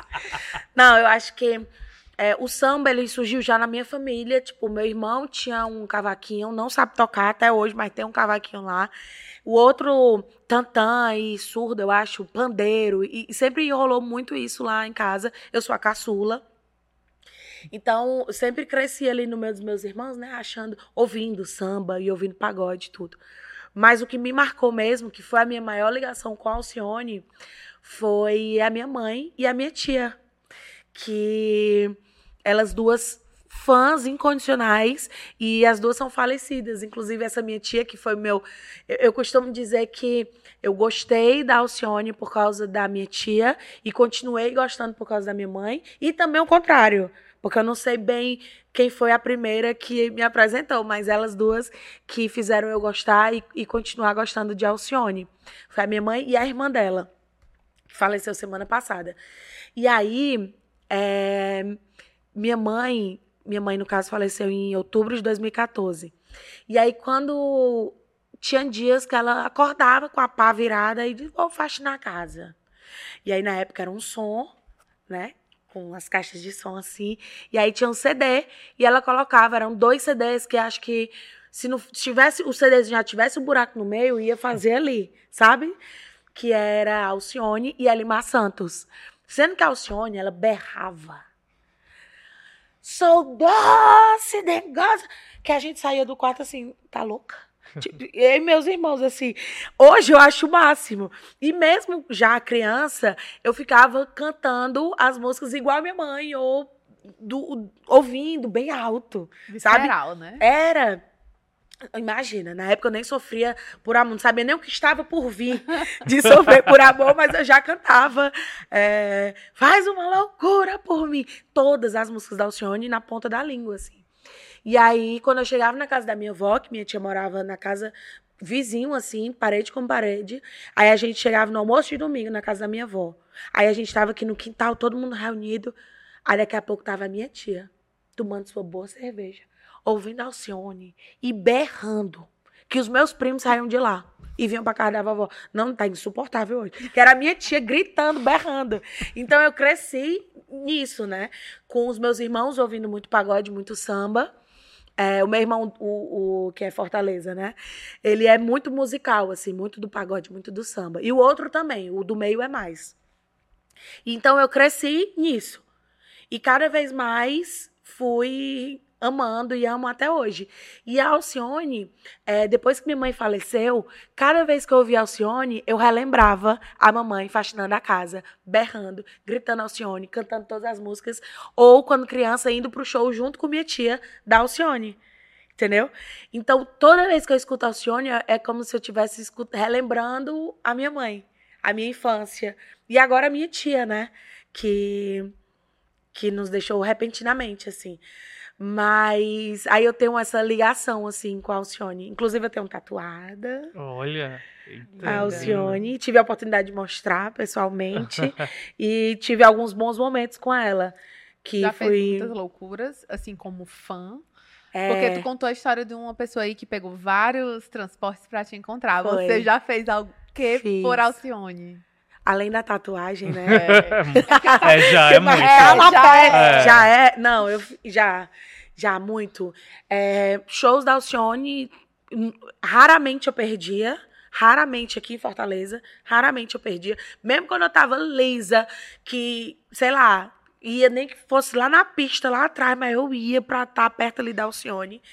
É, e teve a gravação do DVD de 50 anos da carreira dela no Teatro Municipal do Rio de Janeiro. Não foi tanta loucura, mas foi. foi não, foi. Foi loucura, sim. Cá pra nós, foi. E aí, nada que uns cartões assim parceladinhos não ajude, mas é porque foi de supetão. Eu fui para esse show e aí eu mandei muita mensagem, eu ficava mandando, oi gente, é, eu sou muito fã da Alcione, eu já tenho meu ingresso, não quero nem cortesia, eu quero só tentar encontrá-la, mostrar minha tatuagem, sabe? E aí foi muito louco, porque imagina, a Alcione tem mais de um milhão de seguidores. Quem é que vai do nada abrir Carol Zacari? Quem é aquela? Nem verificada eu sou. Porque quando é verificada ainda tem a chance maior. Mas nem verificada eu sou. Aí eu fui pro show, curti o show com os amigos. Quando acabou, foi na Prato Futuro. Foi dia 21 de maio do ano passado. Aí acabou o show. Aí na Prato Futuro, muita gente, aí fica sem sinal às vezes, né? Aí eu só olhei assim, na esperança. Ah, eu tentei de tudo porque, como Fortaleza é um ovo de codorna, e como eu conheço muitos amigos de produção, de assessoria, de donos de, de sei lá, de bares, de restaurantes, eu tentei de tudo para ver a Alcione. Inclusive, uma amiga minha, a irmã dela, estava fazendo o buffet do camarim da Alcione. Aí eu disse, mulher, tu tem que me colocar lá dentro. Mulher, eu juro que eu não vou perturbar. Eu já tenho o meu ingresso, não quero nem. Eu quero só entrar, dar um beijo nela, mostrar minha tatuagem e sair. Só isso. E aí ela não conseguiu, ninguém conseguia, a assessoria nem me respondia, ninguém conseguia, tava uma loucura assim. Ah, pelo menos assistindo o show dela, eu já tô feliz. Né? Fui embora. Nessas umas duas horas que olho o celular.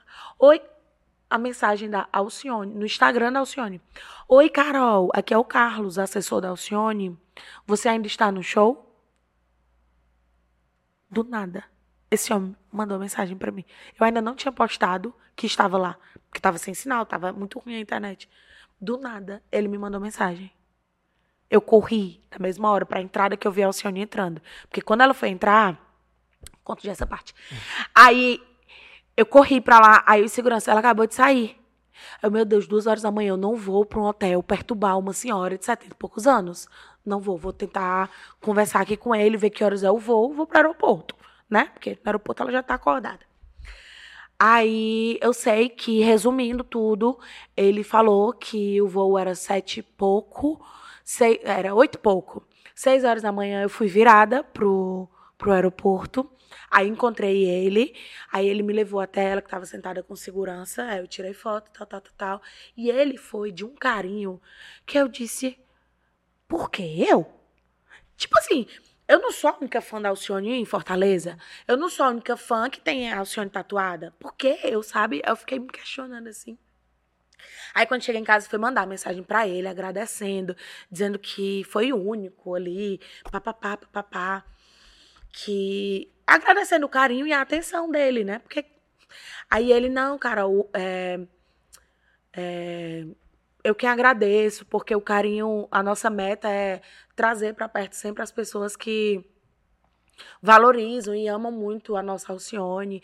É, eu acompanhei você em todas as lives na pandemia. Eu vi quando você foi pro bar no Rio de Janeiro, bar dela.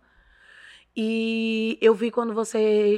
Eu vi quando a gente chegou no show, que você foi pra frente do carro e ficou filmando, tentando nos ver. Que incrível. Meu Deus do é. céu, que louca! Porque eu quase pulo. Aí tem um story meu, tá nos meus destaques é, Alcione. Aí tem um destoque, uma coisa que eu faço assim, gente, vocês acham que eu me jogo na frente do carro, faço essa loucura ou não faço? E aí ele viu, ele tava com ela no carro uhum. e ele viu. Aí eu, meu Deus do céu. Aí corta, isso foi, aí eu vi Alcione no outro dia, 6 horas da manhã no aeroporto, dia 22 de maio. E aí, Tipo assim, no começo de junho, mais ou menos, ele manda mensagem: Oi, Carol, vai estar tá no Rio no final de semana, 4 e 5 de junho? Aí eu, o assessor dela, me mandando mensagem assim do nada. Eu disse: Não, não vou estar, tá, não, mas por quê? Isso, o 4 e o 5 de junho era tipo depois de amanhã. Uhum. Sabe? A gente estava no dia 1 ou 2 de junho. Foi. Uhum. Aí eu, não, não vou estar, tá, não, mas por quê? Né? Porque vai que. Aí ele. Ai, que pena. Eu queria te convidar para a gravação do DVD 50 anos de Alcione no Teatro Municipal do Rio de Janeiro, só para convidados. Mas tu, pois eu vou. Aí eu é para estar tá lá quando? Ah, é no sábado, sei lá. É, não, era domingo, foi no domingo. Aí eu, pois eu vou. Aí eu fui. Aí foi incrível, foi assim, surreal. Eu chorava. Eu chorava, não era normal não, porque ali não era só uma fã vendo Alcione, era toda uma história construída na infância de amor por samba, de amor por Alcione, de minha mãe, de tudo, entendeu? Foi mágico, foi incrível. E eu tava sentada aqui, aí a foto que eu tenho é linda, porque eu, eu tava no primeiro andar do Teatro Municipal, na ponta. Então a Alcione tava aí, na cortina preta, e eu super perto. E na minha frente estava Maria Bethânia. Deus do céu. Sensacional. Eu não sabia se eu olhava pra frente, se eu olhava pra cá e chorava. Pegava no celular e disse: Eu não tô acreditando nisso. Onde é que eu tô? Por que eu? O que é que eu tô fazendo aqui? Eu acho que essa foi a minha maior loucura, assim. E a, além, para quem tá só nos escutando, além do rosto, tem tatuado uma, uma frase, né? É, faz uma loucura por faz mim. Faz uma loucura por mim. Fez, né? E fez. Fiz. Amo. Muito bom, muito bom. Eu acho que você faz as coisas e, a, e o universo retribui, né? É, eu gosto de pensar nisso mesmo. Mas não, eu não gosto de pensar tanto assim pra, não, pra gente não fazer a coisa boa pensando, pensando no, no, universo outro, retribuir, né? né? A gente é. vai fazendo. A gente vai fazendo o que a gente acha certo, né? É verdade. E, Carol, assim, o que é que. O que é que tá nos seus planos, assim, do que você quer? Você já teve uma marca, você tem vontade de voltar com a marca, já que você é uma pessoa que, além de entender, é, a gente sabe que às vezes tem marcas que fazem é, uma roupa para gordo, mas assim, são pessoas que estão envolvidas, são pessoas magras, não são pessoas gordas. Então, às vezes, muitas, muitas vezes esses profissionais não têm espaço também, né, de criar, de, de estarem em todos os processos. E que faz muita diferença, né? Porque a gente que vai usar, a gente sabe onde é que dói, onde é que aperta, onde é que, que não vai. E aí, assim, o que é que tu tá planejando para os teus, teus dias aí, para teus futuros? O que é que você deseja? O que é? Tu já soltou o spoiler, tá? Ai, eu espero, né? É. Não, é, é isso. Eu tenho um, na minha volta de São Paulo, né? Eu fui pensando muito sobre o, qual a diferença que eu posso fazer é, estando aqui em Fortaleza, porque eu não quero abrir mão de, de estar sempre aqui, de estar aqui na minha, nas minhas raízes, com meus amores, meus amigos e tal, mas principalmente no mercado de moda cearense, sabe? E aí eu pensando, pensando, pensando, eu realmente tive marca 2017, inclusive participei do Pop Plus, foi outro feito muito grande assim, porque Tinha gente que ficava três anos na fila de espera e quando eu me inscrevi eu já entrei. Eu fui aprovada de primeira. E aí é, são as coisas que a gente vai fazendo, vai acontecendo e você diz, é, o caminho tá certo, né, para seguir. Porque a minha marca eram peças super estilosas que, que a gente não encontra e não encontrava, principalmente em 2017, pra gente. E era grade bem estendida, né? Eu trabalhava do 44 ao 62.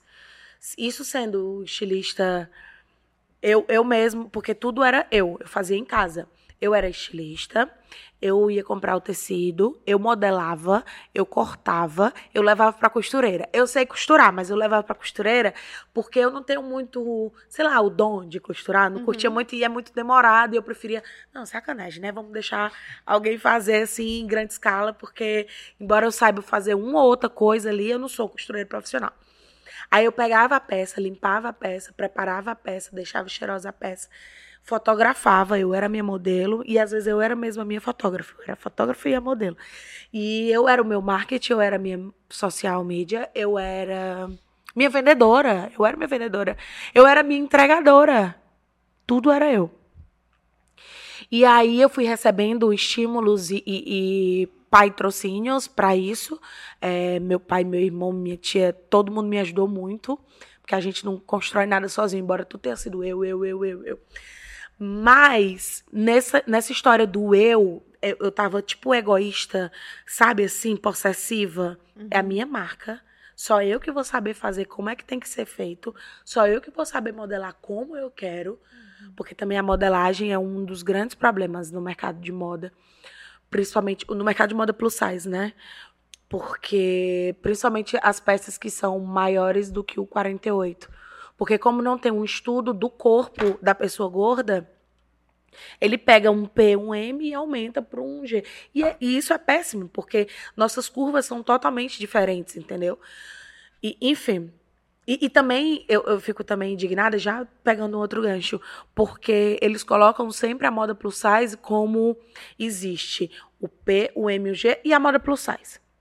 Dali eu vou fazer uma peça única que vai caber de 44 até os 50, se esticar, e meu tecido não vai ser transparente, se esticar dá. E aí eu não levo em consideração aqui se aquela minha plus size, que eles amam falar esse nome plus size, que eu já tenho um abuso, mas é o termo usado, se ela tem muito peito ou pouco peito essa roupa modelagem é feita para muito peito ou pouco peito, como eu faço no tamanho menor? Uhum. O quadril dela, ela é reta ou ela tem quadril com cintura fina? Como é a cintura dela? Eles não fazem, eles fazem, pegam um M, aumenta até um certo tamanho, não tem esse cuidado, não tem esse estudo. E aí, como eu fiz curso de modelagem, minha faculdade toda, eu amava modelagem, ficava pesquisando, estudando, e apanhando, e fazendo, e riscando papel. E aí eu disse, eu não abro mão de fazer a minha modelagem. Aí eu não abro mão de fazer isso, não abro mão de fazer isso, não abro mão. Quando eu vi, eu não estava abrindo mão de fazer nada. E tal hora eu não estava fazendo metade direito. Tava pegando, comprando os tecidos incríveis, tava pegando a modelagem perfeita do meu perfeito, de acordo com as minhas peças, estava conseguindo cobrar as minhas costureiras do que eu queria, uma costura bem. Ó, até nisso a gente tem que pensar. Como é raro você conseguir comprar peça de tamanho grande, eu pedia para que todas as minhas costuras fossem embutidas.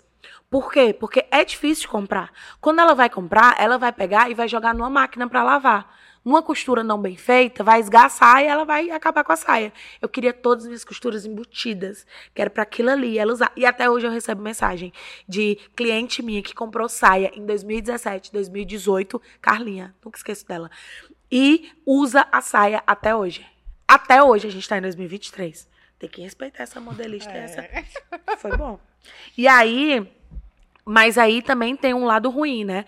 Porque junto disso eu também era o meu financeiro. E eu sou bem desorganizadinha financeiramente, sabe? Eu sou bem maluquinha, assim, em relação a isso. E aí, eu, é, na mesma época, eu terminei o namoro, eu consegui uma vaga para uma feira no Rio de Janeiro. Aí eu juntei, vou trabalhar no Rio de Janeiro na feira, vou curtir minha solteirice lá, entendeu? Vou fazer tudo isso lá, bichona zona, grandona. E de lá eu ainda emendei numa feira que eu consegui a vaga de São Paulo. Já era minha segunda ou terceira vez em São Paulo. Tava sem vaga porque era era de dezembro, que é mais concorrido, eu não tinha me inscrito antes. Consegui vaga, sair com caixa do Rio para São Paulo. E ainda participei em uma feira em São José dos Campos. Mulher, uma loucura. E aí, como eu tava lá no Rio, eu não conseguia produzir mais aqui em Fortaleza, porque tudo era eu. Uhum. Então, se eu não conseguia produzir, não tinha mais peça na produção. Se não tinha mais peça na produção, eu não ia vender. Então, o dinheiro que entrava era para pagar as contas. Aí, cadê o resto? Cadê, entendeu? Sim. E aí, me desorganizei financeiramente total. E aí, junto com isso, foi começando a aparecer alguns trabalhos de influenciadora. E eu disse: não, pois então eu vou deixar na gaveta. Aí eu vou vendo depois e formando uma equipe para depois eu poder ter a minha marca do jeito que eu quero. Mesmo pequena, que a ideia é começar realmente pequena, recomeçar, na verdade, mas já tendo um modelista que eu já posso confiar um pouco. Um pouco, olha, um monte de profissional incrível que a gente tem aqui em Fortaleza. Mas assim, sabe?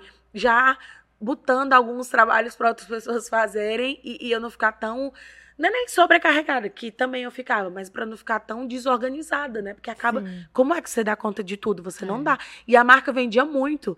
Além de Fortaleza, eu vendia, tinha muito cliente de Minas, São Paulo e Rio. Pro sul também eu tinha muita gente. Agora, vo- Então- você encontrar uma marca que seja, tem uma roupa legal. E com preço bom, Com que eu fazia super questão disso. Então era uma loucura. E aí, os planos agora é me manter firme na influência, mesmo que com o teste cardíaco sobe, desce, sobe, desce. Mesmo nos dias que eu quero desistir, mas me manter firme e trazer cada vez mais. é, mais profissionalismo, mais qualidade de conteúdo, de câmera, de, sabe, de, de apetrechos assim para entregar um melhor conteúdo e em breve, em breve, muito em breve voltar com a marca. É isso que eu quero Em pra breve minha esse vida. ano, é. Em breve esse ano. Uhum. Em breve muito esse ano. É, em breve, se Deus quiser esse ano, muito esse ano. Eu, eu sinto falta, sabe? De, de criar e de ver pessoas vestindo minha roupa. E caramba, Carol, sair pela primeira vez com a saia transparente, sabe? Isso me deixa muito feliz, assim. É o que realmente move minha vida. Então, muito, muito em breve. Vamos aí organizar aí os, os, os investimentos para fazer acontecer o mais rápido possível, porque eu já tô morrendo de saudade. Ai, que Então, bom. muito em breve. Spoiler, viu? Isso aí. Nunca nem soltei assim no meu Instagram, mas é isso. Legal. Os planos são esses. Muito bom. Carol, muito obrigado por ter Ah, topado. não, não você, Amei. por favor, se mantenha firme, porque você é uma voz que precisa muito ser ouvida, assim, em tudo que Ai, você que bom. É, além de toda a felicidade que você esbanja né, É. em relação ao samba, ao Alcione, à praia, você toca em pontos também que muita gente precisa ouvir. E é muito importante o teu trabalho. Siga firme sempre. Ai, muito obrigada. Amei por mim, eu não ia embora agora. Mas é você tá aqui, aqui a- as portas estão sempre abertas pra você. Ai, que massa. E aí, muito sempre que obrigada. você tiver alguma novidade, venha. A gente fica muito feliz de ter pessoas aqui que a gente se orgulha demais de, de saber que faz uma diferença na vida das pessoas e saiba você faz. Ai. E que você é muito linda de todas Ai, as meu. Deus, muito obrigada, muito obrigada, de verdade. Eu fico muito feliz de ter. é, esse aqui a gente pensa que não, mas é um. É um espaço também que eu vim conquistando, sabe? E é, eu tenho muito orgulho, muito carinho de ser convidada para podcast, para ter, porque é como se é, é- é como não, né? É isso, é vocês sentarem um dia, pensarem numa pauta e falar, vamos trazer essa pauta porque ela é importante. Embora não seja o teu lugar, entendeu? Embora você não passe as dificuldades que a gente passe, assim, mas é importante porque é, é, talvez até a maneira que você olha para uma outra pessoa agora vai ser com, sei lá, com mais empatia, né? E tantas pessoas que Sim. estão nos assistindo ou nos ouvindo também. E eu acho isso importante porque é aquela história do, da, do combate à gordofobia, Uhum. ele tem que ser discutido em vários lugares. Então, cada vez que eu é, sou convidada, e principalmente convidada para falar de trajetória e não só o que é que você acha sobre essa polêmica, o que é que você acha sobre ser gordo, o que é que você acha, mas gorda não é, sabe? Uhum. Essas pautas que estão sempre cutucando a gente, que também são importantes a gente debater, mas é, além disso, né, perguntar, eu fiquei super emocionada como vocês falaram da minha vida, né, da Alcione, do samba, do Rio de Janeiro, de coisas assim que, que mexem comigo e que me tornam, sei lá, Única. também, e, e- e, assim, no, no meu lugar, sabe? No, no- Uhum. me constroem. É isso. Então, fico muito feliz por esse convite, de verdade. Perfeito. Então Valeu. tá todo mundo feliz. É, É. por favor. É. É, a você que nos acompanhou nesse podcast já sabe, toda quinta tem um episódio novo. Não se esquece de deixar o like a você que tá no YouTube. Não esquece de ir lá no Spotify, apertar o botão de seguir. E, ah, e você que ainda não segue Carol Zaca no Instagram, vai lá e segue também, tá bom? Importante segui-la. Beleza? Até a próxima quinta, gente. Valeu. Tchau, tchau. Obrigada.